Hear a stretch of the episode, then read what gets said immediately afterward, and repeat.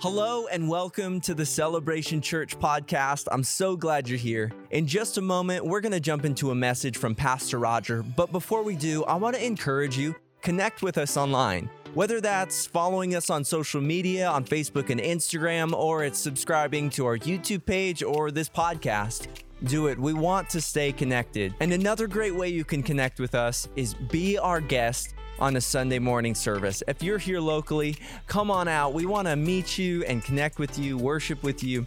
We'd really enjoy that. But without further ado, let's jump into this message from Pastor Roger.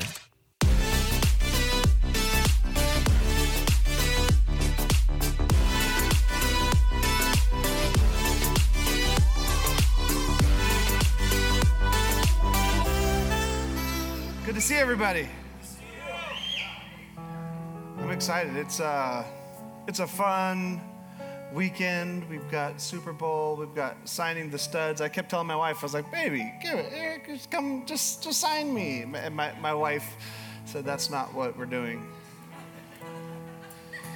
But um, hey, it's Valentine's Day coming up. You guys excited about Valentine's Day? That's pretty half-hearted, I can tell. Um, you'll feel better about it once you make reservations. So do that. If, if I see any men in the middle of my message texting, I won't be offended. I know you are making reservations. That's okay if you're making call, calling people, um, barbacoa, like calling, trying to make reservations. And um, I, I, I want to go to Dickie's. That's I think I'm going to bring my wife to Dickie's. That's the plan. So it's it's going to be good. Hey, if you um, if you're looking for a last minute Valentine's Day gift, I've got a good suggestion for you because there's nothing more romantic than like a good Valentine's book. Um, so this is a, a, good romantic Valentine's book. Um, T-Rex Trying.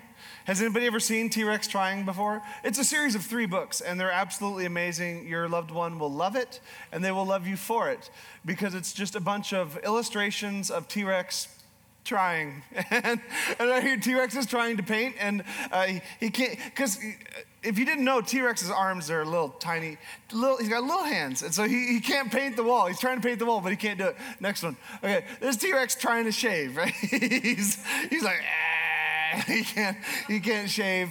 Um, this one's, oh, so sad. T Rex uh, trying to use an umbrella. Um, sorry, T Rex. And this is, this is T Rex trying to open the door for his girlfriend. He's trying so hard and he can't reach the door. Uh, poor T Rex. Um, I, I, think, I, I, think that's a lot of fun. And, and I think it, it looks like my life a lot of the times. Where there's, there's things that I want to do, things I want to accomplish. But, but I feel like sometimes my arms are just limited to be able to do the things that I'm, I'm trying to do in my life. Um, maybe, maybe for you, that's, that's an area that you would say you, you agree that there are areas of your life that that's, it's like T Rex. You're, you're like T Rex trying to, maybe just trying to figure out what makes your wife tick. You just feel like T Rex trying to figure out how she thinks the way she thinks. Or, or maybe you're, you're just, you feel like T-Rex because you're like, I, I, I, I fully planned, to, like I need God to help me with my fiance because I see so much in him and I just need to change him to become exactly who I like that's my whole goal. That's why we're getting married. I'm going to change him. It's not going to work. It's not going to work. Um, whatever whatever the reason is that you are here today or let me say it like this, for whatever reason that, or whichever way you believe in God because there are people in the room that don't believe in God. There's people that have been living for God for years in here and there are people that are still trying to see if they believe this stuff. And I would say, no matter where you are in that whole spectrum of what you believe about God, we all know that we need to grow in the way our relationships interact. We all, we all need to become healthier in the way we interact with other people. And the truth is, you need people in your life, whether you're single and you're just looking for friends or you're, you're engaged and you're looking towards a spouse. We need people in our lives that don't just accept us how we are. Like, I, amazing. He just accepts me for who I am. No, you don't want someone that accepts you for who you is. You need someone that sees who you could be and speaks that into your life and believes the best about you. That's who you need. We all need friends that, that, that come alongside us and they, and they elevate our lives. You know, so maybe, maybe it's that, that friend that, that, that can see the, the spinach in your teeth and, and be like, hey, you got spinach in your teeth. Let's get that, let's deal with the spinach in your teeth.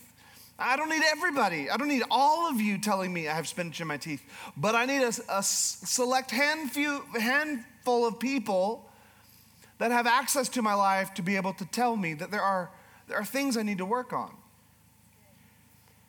My, um, my wife and I, on Mondays, we, we tend to try to go on a date night and um, together. We go on a date together on Mondays. And so, sometimes, a, sometimes a Monday date looks like me going hunting and her like doing something else. That, that's, that's another kind of date night. I'm hunting and she, but this is us together on a date. And uh, we were, um, we went to Yoitomo in, in Boise. Anybody been to Yoitomo?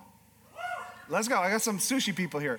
And um, it's, it's all you can eat sushi. Um, and I love places like that because my goal going in is I want to make them lose money on me. You know what I mean?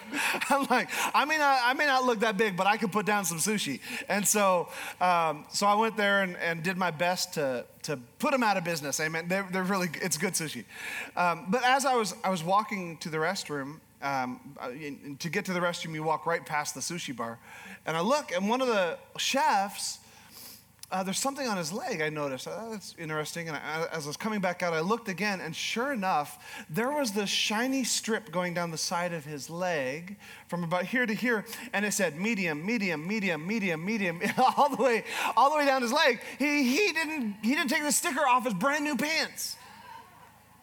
So I get to the, the table and I sit down, and the waiter comes over and he asks what I want. And I was like, I want it all. And then, and then uh, I, I said, Hey, there's, there's one thing I need to tell you your, your, boy back there, the chef, he's got a sticker on his, can you tell him he's got a sticker on his pants and he needs better friends? you know, like you need better friends, you need friends in your life that will tell you you have stickers on your pants. And if your if your ultimate version of life looks like no one ever telling you you have stickers on your pants, then your life will not be as great as it could be. So uh, the, the Apostle Paul speaks to this. Uh, in the Bible, there's a man, his name is Paul. He was a follower of Jesus, but not during Jesus' life. After Jesus died, Paul was, in fact, he was very much uh, against the church. The first time we ever hear about Paul, he is involved in the murder of a Christian. And God has this radical moment with him. If you, if you think you are too far and you've done too much, that God would never go after you and chase and retrieve you, you are wrong. The Apostle Paul killed people uh, because they were believers in Jesus, and God still said, I want you. And so Paul, he, he writes, he starts building these churches all over the, Medi- the, the Mediterranean, the southern Europe area. He begins building churches. And as he's doing this, he starts writing letters to the churches to encourage them. He's basically a serial church planter. And he's writing these letters. And one of the letters is to a church in a place called Galatia. And here's what he says He says, Dear brothers and sisters, if another believer is overcome by some sin, you who are godly should gently and humbly help that person back onto the right path and be careful not to fall into the same temptation yourself. I love, I love that he says this. He says, if, you, if you're somebody that's godly, if, if your heart is best for them, like if, if you believe the best in them, then go ahead and, and, and deal with the issue, but do it humbly and do it gently. Because if you're not humble and you're not gentle when you hit that issue, guess what? Chances are pretty good you're about to have the same issue. Has anybody ever experienced that? You, you tried to address something in someone's life, and like two weeks later, you're dealing with the same thing. He says, gentle and humble. And I think it's good that the Apostle Paul encourages us to do this because this is not the way we are wired.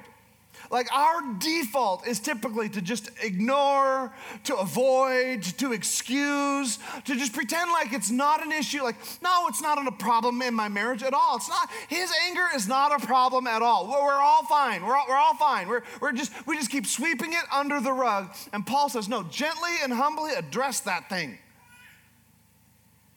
Or the other side of it is we have no problem addressing it. It's just we're not gentle and we're not humble. And so we just we just wade into it and address the we address the elephant in the room, but but the truth is we're being very condemning, very judging, very aggressive. And that's not helpful either. I, I think when we avoid addressing uh, what's not the best for someone, or when we just lean into it and we don't do it with grace, I think it says more about us than it does them. It says more about us than them. So in our household, we have a, a brand new driver. My oldest son is driving. Look out, Nampa. It's a very good time to be inside of my car and not a pedestrian. and so we're driving, and, um, and he's, he's learning. He, he's, he's making some mistakes, and, and we're, we're talking through it, we're correcting, and you know, we're backseat driving a little bit. And, and here's the deal I, I, could get super frustrated and irritated and just like short with him. Like, I can't, I can't believe you're still making this mistake. I, I can't believe you're making it. Or I could just pretend like, oh, it's okay. It was just a pedestrian crossing the street. No big deal. just keep doing what you're doing.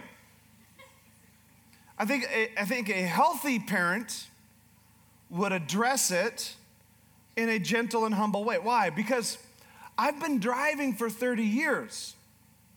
There are things that I do when I drive that I don't even think about. I'm not, I'm not thinking through the steps of how to drive through a drive through at McDonald's, but when I watch my son go through a drive through at McDonald's for the first time ever, it's stressful for him. And, and I, could, I could just criticize and be like, I can't believe you're making these mistakes. Or I could say, no, no, no. The best way for me to help engage what's going on and help you grow and become the best driver you can be is if I gently and carefully encourage the good behavior and then address the stuff that's not working out well. It's helpful, it's good. And this is what Paul says is the way we fulfill the law of Christ as a community of believers. One of the ways we fulfill the law of Christ is we're willing to allow each other to become better by stepping out and saying, I think this is an area of growth for you. We fulfill the law of Christ in our marriage when we address sin in our marriage and say, This is not God's best for our marriage. We fulfill the law of Christ when we're engaged with somebody and we find ourselves going too far or whatever it might be, and we say, No, this is not a, we're, we're not gonna cross these boundaries. We're gonna, we're gonna do what God wants us to do. That's fulfilling the law of Christ in our lives. And so the way we do it is we help. We, we don't judge, we don't condemn, we don't ignore, we don't excuse, we help, and we do this through patience and encouragement. Paul goes on and he says this share each other's burdens, and in this way you obey the law of Christ. If you think you are too important to help someone, you are only fooling yourself. You are not that important. Everybody say, You are, no, turn to your neighbor and tell them, You're not that important. Like, no, no, no. No, no, no. We're not, he's saying this. He's saying, if you think you are too busy to pause for a moment and share someone else's burden, you're not too busy. You don't have so much going on in your life that you can't press pause and help your neighbor. This is, this is an interesting word, he says, burden. So, what is a burden? It's, it seems like a very Bible word, burden. A burden I think would be easiest described if I said a, a beast of burden. Anybody ever heard of a beast of burden? So a beast of burden could be like an oxen. It could be a donkey. A donkey, it's a, a beast of burden where it's carrying a heavy weight. It could be a camel. It could be a husband when you got a new couch. Like he's now a beast of burden. What it means is an animal that is carrying a, a, lot of weight from one place to another place. And so when the Bible says that we carry each other's burdens, what it means, it doesn't mean we're carrying physical weight. Like we went to a gym, we got a stack of plates, and we put them on our shoulder. We're like, I've got a burden. No, what it means is there are internal things that you and I cannot see about each other that weigh us down. There are people in this room with the burden of depression there are people in this room with an unseen burden of insecurity. There are people with an unseen burden in this room of the career that they chose. It's just a lot. There are, there are people in this room that their marriage, just, just trying to move their marriage up the hill, feels like a lot of weight. And, I, what Paul says is this, is we don't leave each other alone to carry the weight of life all by ourselves. I don't, carry, I don't care how big his back is, he cannot handle the weight of life himself. God God created us to live in community and to share each other's burdens. If you're raising a teenage child, you need to amen me harder. we share each other's burdens. What am I talking about? I'm saying we share the, wor- we share the worry, the, the, the anxiety that someone is experiencing, what, what, like a burden of loss or a burden of grief or a burden of a new season of life. These are all burdens that you can't see. And could it just be that what your spouse is going through is something you cannot see right now? Could it just be that your fiance is actually dealing with a lot that they're just they're not comfortable telling you yet, but it's a burden they're they're under? Could it be that that single person, like, like I'm sure there's single people in the room today. Like I'm, I'm sure. Is there any single? Is there any single people in the room? If you're single, put your hand up. Eh, got some. Put them up high. Put them up high. All right, now look around. Look around. That's what you're working with. Yep. There you go. That's what you're working with.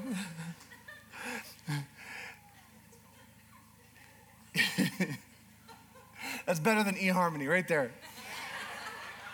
hey, you should pay me. If you're paying eHarmony, you should pay me right now. But singleness is both a gift and sometimes it can be a burden.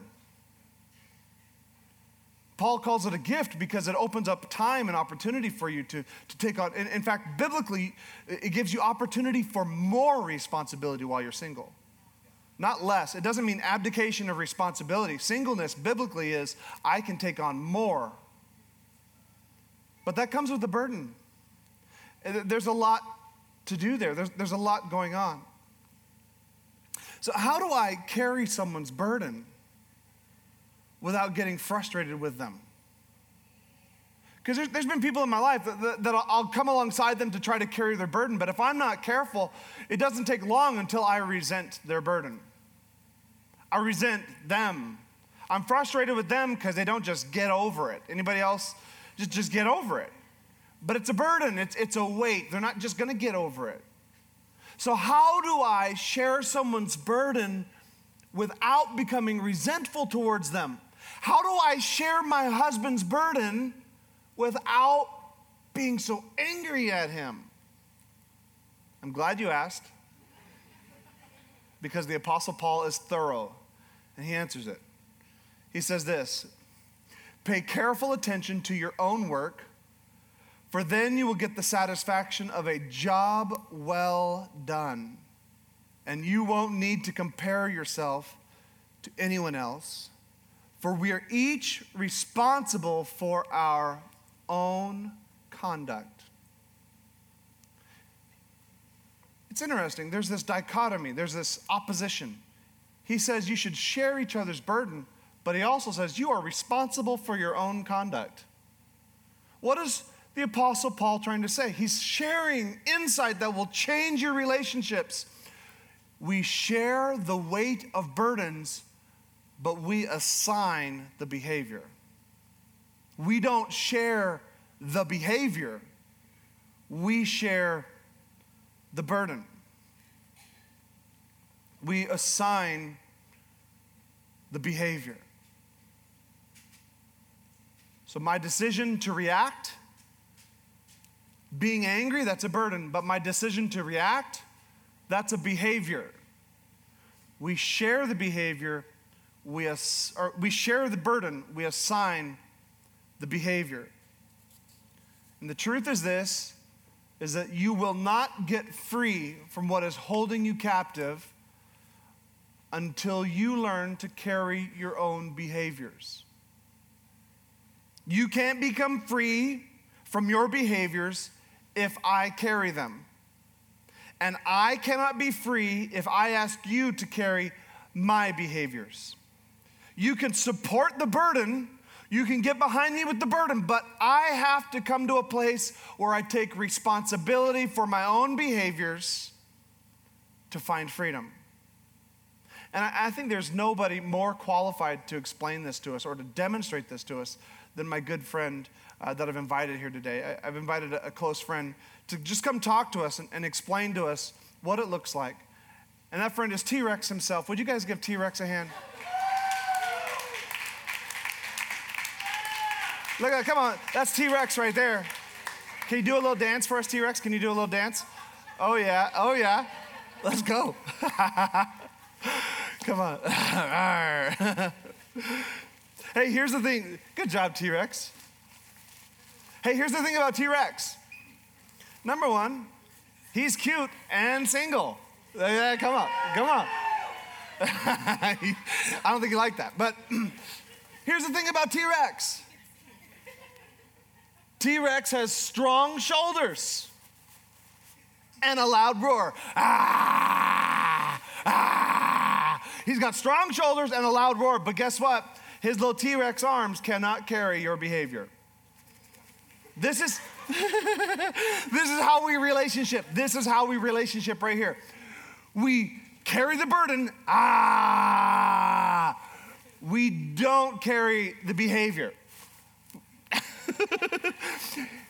a great example of this would be when my wife and I first got married. So, my wife, she was just crazy about me. She couldn't keep her hands off me. I was just like, girl, like, I am more than this. Like, I have feelings and emotions too. Like,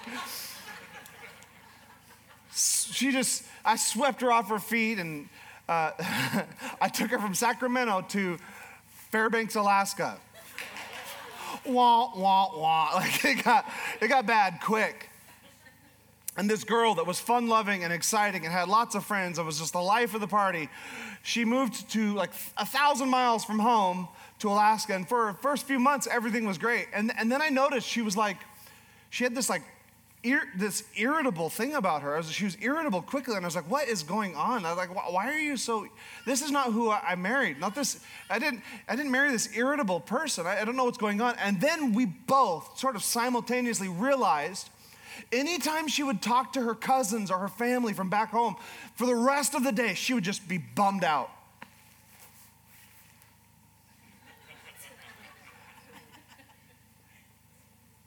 And we realized that what's really going on, it wasn't that she was mad at me, it wasn't that she was super upset about the situation. It's that she was just, she's, she's a people person. And she had no friends, and she was far from home, and she was homesick. Now, as a husband, I had a couple choices. One could have been I, I just sort of ignore it and just deny it, right? I mean, you're, get over it. You're not, you're not homesick. Just ignore it. Like, let's just sweep that under the rug. That's not going to cause a problem in our relationship later. Like, no, it's no big deal. Just ignore it. Or what I could do is I could tell her, I could just I could, I could condemn her. I could be like, I can't believe, like, we are doing youth ministry, like, we're doing the work of God. Why? How do you have time to be tired and, and, and exhausted? How do you have time to be homesick? We're doing the things of God. Again, husband fail. In that moment, there's not been a lot of times I've got it right. This is one of the ones where I did. What I did is I came alongside of her and I said, Hey, we're going to roar at homesickness and loneliness like roar, like homesickness and loneliness, we're coming for you. And so what we do is we I would pray. I'd say, I don't have, I don't have the hands, I don't have the hands to become frustrated and and, and go down this, this, this frustrated path with you. I don't have the hands to carry that behavior. But I do have a robust prayer life, and I can come alongside you and roar at loneliness and homesickness. Like I can come beside you and I can carry that. I can get you surrounded by people that you could build relationships, but I can't go go down the hole of negativity that comes with it. This is how our relationships work. Healthy relationships, they share the burden, but they assign the behavior. Shoulders are big enough to handle the burden, but my arms are not long enough to carry the behavior. So for you, this may look like maybe somebody that you love is, is dealing with depression and they're just struggling right now. They have a burden that must be shared. They need you to come alongside them and with your big, broad shoulders and your robust prayer life and loud voice, encourage them and pray for them and get them out of their caves and say, God's got a plan for your life. Like the, the end is going to be better than the beginning. Like He's got purpose and hope and a future for you. You can come alongside and you can share the burden, but I cannot isolate myself in a corner because that's what got us there in the first place. You got, you got a friend that's, that's walking through entrepreneurship and they're, they're, they're building a business from nothing, and you can come alongside them because there's pains no one ever sees. And you can encourage them and say, God's got a plan for your life. Like, this is, this is God's purpose in your life if you just keep pressing, keep pressing, keep pressing and encourage and uplift. But I cannot come through and do the stuff that you're doing at three in the morning that no one sees. I can't do that.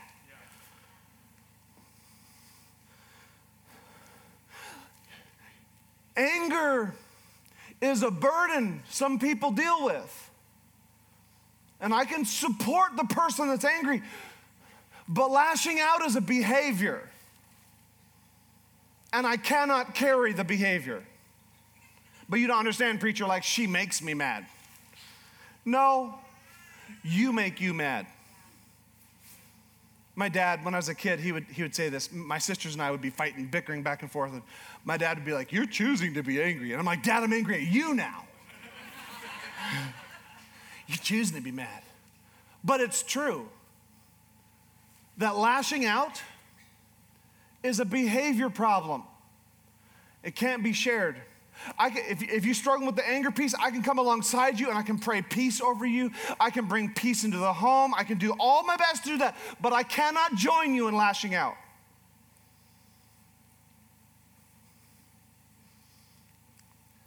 Addiction.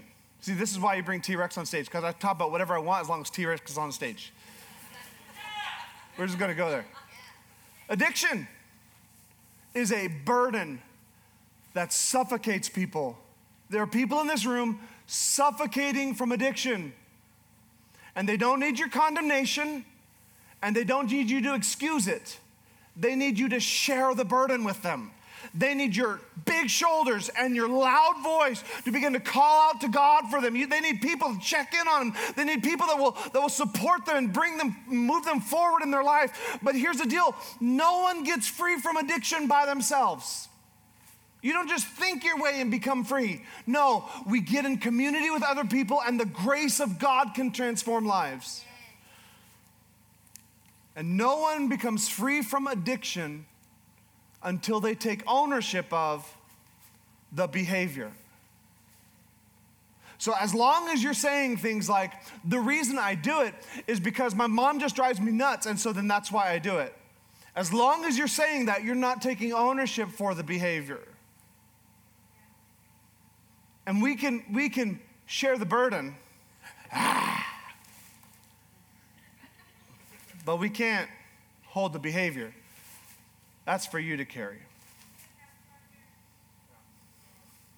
So we share the burden, we don't share the behavior. Battles with lust and sexuality are a burden that cripple people. But unfaithfulness is a behavior and I can come beside you and I can believe in you and I can lean into what God is doing and, and pray for restoration. But here's the deal there's got to be ownership of the behavior because I cannot join you at the behavior if I want to see God's best. And until we take ownership for the behavior, there will be no freedom. Now, the only reason it happened is because what she was wearing. That's the only reason I, it was, she was wearing that, and so that's why, it, I, that's, it was, that's avoiding ownership. Own it. Well, I got on the computer and that was already on the computer, and then I just saw that there, and so it's, it's not, it was already there. Own it. You will not find freedom if you keep blaming it. Got to get honest to get free. We share the burden, but we assign the behavior gently and humbly. Is that all right? Let's give T Rex a hand. Let's go, T Rex. All right, count with me. Let's see if he makes it. One, two, three, four. uh, and here's the deal. I, I, think it would be a lot of fun to just to be a fly on the wall of your house tonight. I'm just like stirring the pot this morning. But here's the deal. This is not one of those sermons that I preach and you're like, oh, that made me feel so good and I'm changed. This is one of those ones where you're like, oh, that gives me some things I need to think about the way I view our relationship. Am I expecting you to hold my behavior?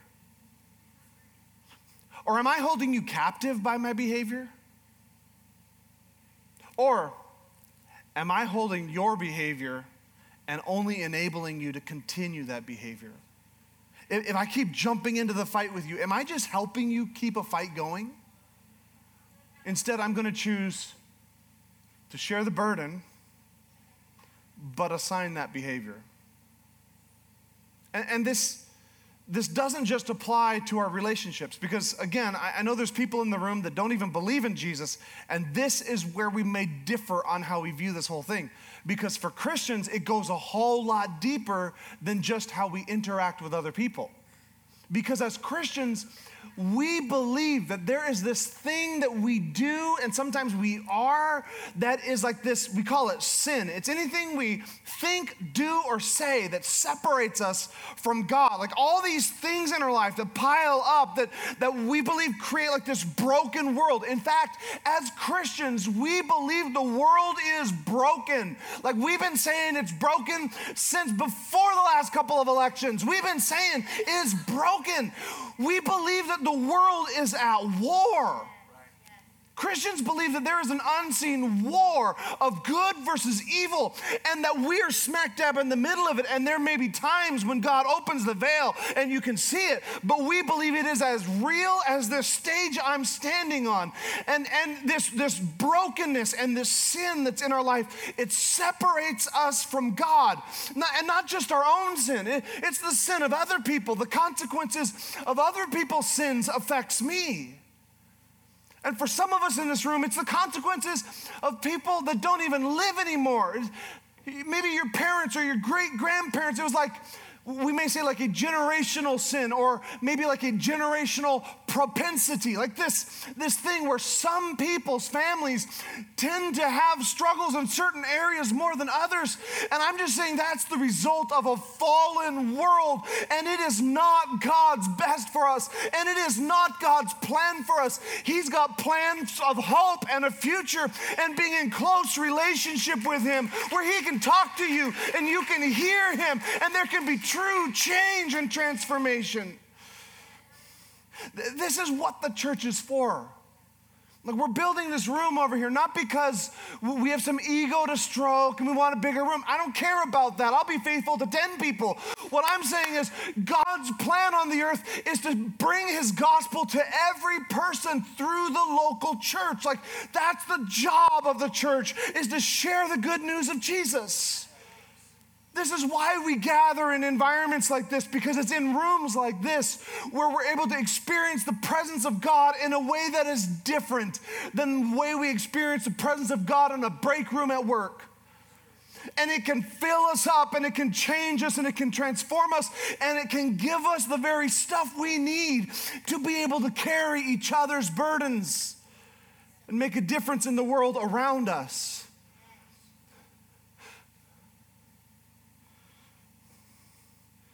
So we become separated by God, from God, if the band would come. We become separated from God because of the, the broken decisions we make, the broken decisions others make separate us and remove us from His presence.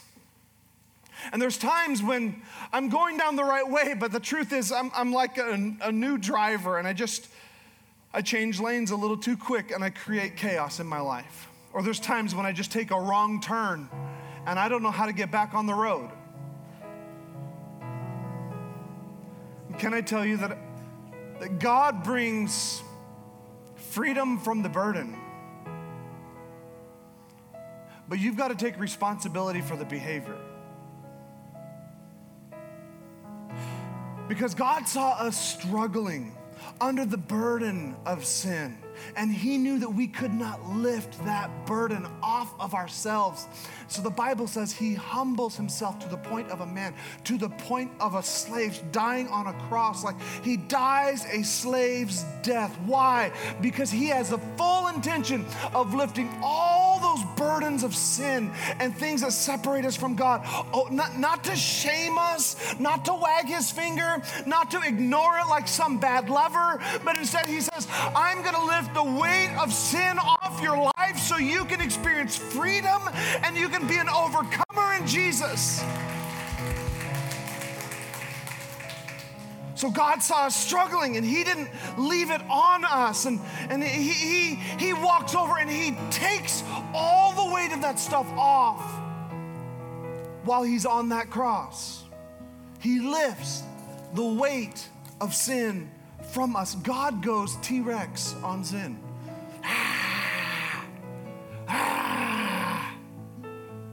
Pain, hell, death. God says, I'm going to make it so that you can live a life unafraid of death. Why? Because I have overcome death, hell, and the grave.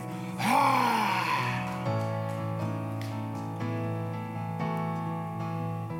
but that doesn't excuse the behavior you've still got to find freedom. I think sometimes we hope, like, God, would you just come by and just make it?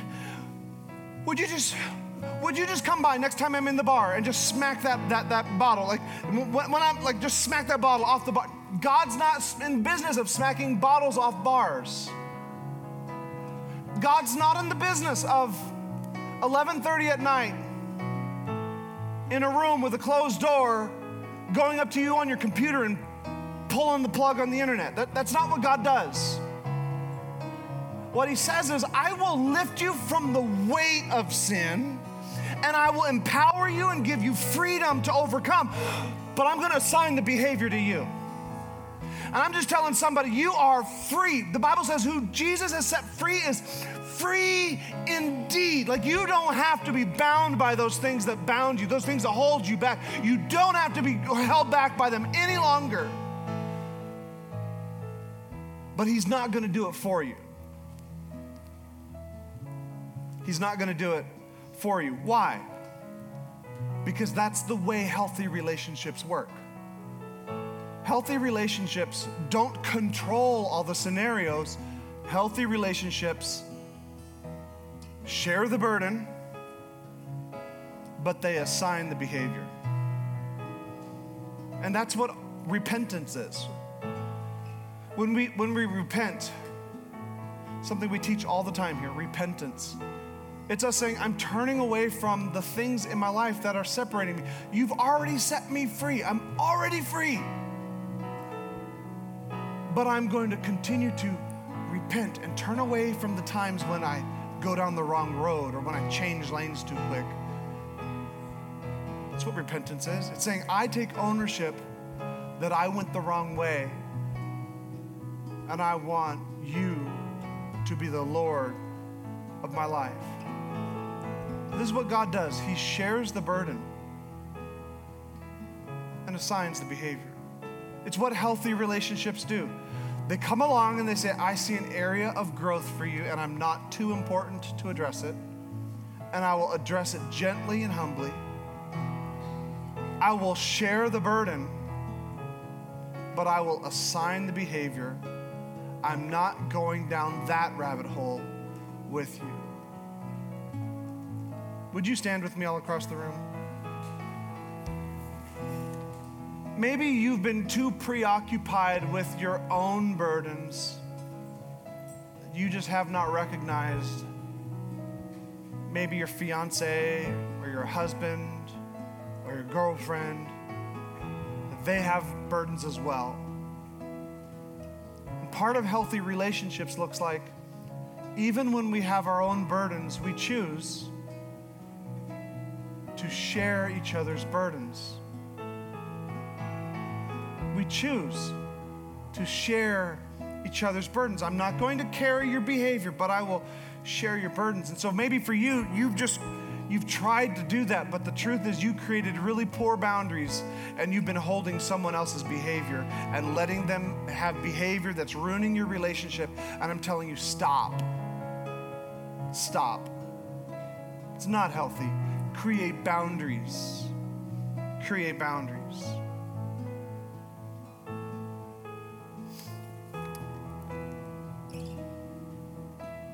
I want to take a moment and I just want to go to God. And I want to ask Him to help us do this, to walk this out. Because this is not a rah, rah, rah, go, be amazing. This is a God, I want you to change my heart and change my mind. I want you to transform the way I live. So if you're single in the room, if you're dating in the room, if you're engaged in the room, if you're married in the room, if you're divorced in the room, if you're widowed or widower in the room, I want to pray for you right now. Would you just raise your hands and maybe if you're with the person you're, you're married to or whatever, put, grab their hand. I want to pray for these relationships.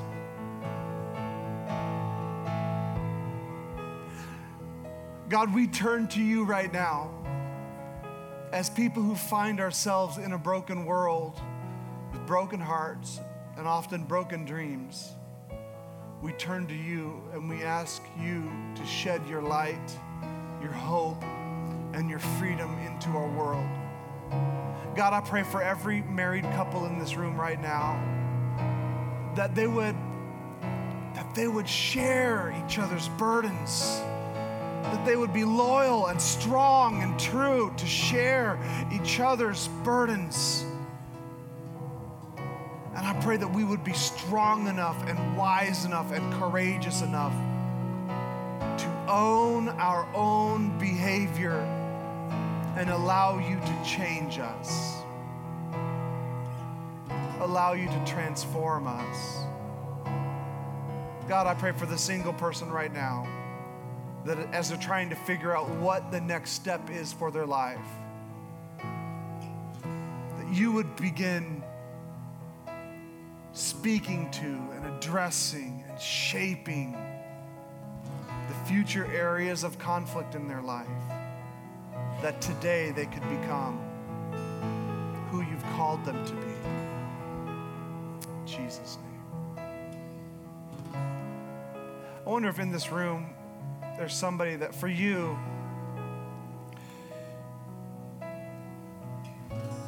you're ready to be honest and say, I'm far from God, and I need Him to lift that weight of, of sin and separation from Him. I need Him to lift that. I want to be right with God. If that's you, can you just put your hand up? Bold, I mean, don't be shy. There's people in here that believe in what you're doing. Would you put your hand up? I see that. I see that. I see that. Bold hands. Unafraid to say, I want my walk with God to be better. Yeah. Here's what we're going to do. For all of us that raised our hand, and for some of you that maybe you didn't, but you want to, you can join us. We're going to repent and believe. Repent means we turn away from the things in our life that we think, do, or say that don't please God we're going to believe in the death, the burial, and the resurrection of Jesus. And when we do this, His blood cleanses us from all sin. And He's going to lift that burden off of you and make you free to experience change. Pray something like this with me. God, I'm sorry for the things in my life that I know don't please you. I want to please you. Would you forgive me? I believe that Jesus died on a cross and was buried for three days. And that when he rose again, he rose with all power in his hands. Right now, I'm placing all of my faith and all of my hope in Jesus Christ alone. Say these words with me Jesus, be the Lord of my life, and I will follow you every day that I live. Come on, church family. There's some people that just made the best decision of their life, best decision of your entire life to move forward in your walk with God. Listen, in a few moments, we're going to have baptisms. Um, if you are, if you've come and you're ready to be baptized, I want you to come over here. Liz, would you, there, Liz, yep, nice and high. There we go, Lynn, nice and high. I want you to come to these two ladies here. They will help you get to the changing rooms.